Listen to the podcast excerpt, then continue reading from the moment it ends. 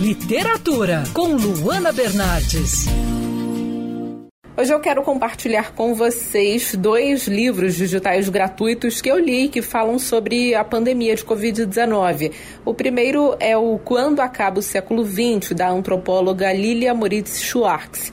Nesse trabalho, Lilia faz uma análise sobre a pandemia e sobre como o Brasil está lidando com esse momento, especialmente na política. Um trecho que eu achei bem interessante foi quando a escritora citou o historiador Hobsbawm, que dizia que os séculos terminam não com o virar da folhinha do calendário, mas quando grandes crises colocam em questão verdades que já pareciam consolidadas.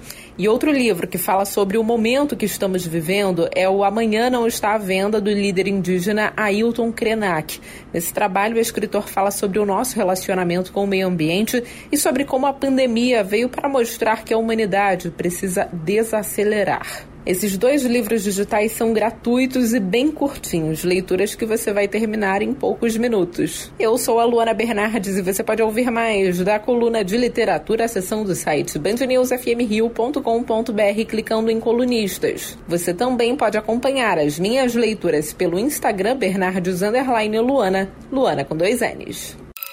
Quer ouvir essa coluna novamente? É só procurar nas plataformas de streaming de áudio. Conheça mais dos podcasts da Band News FM Rio.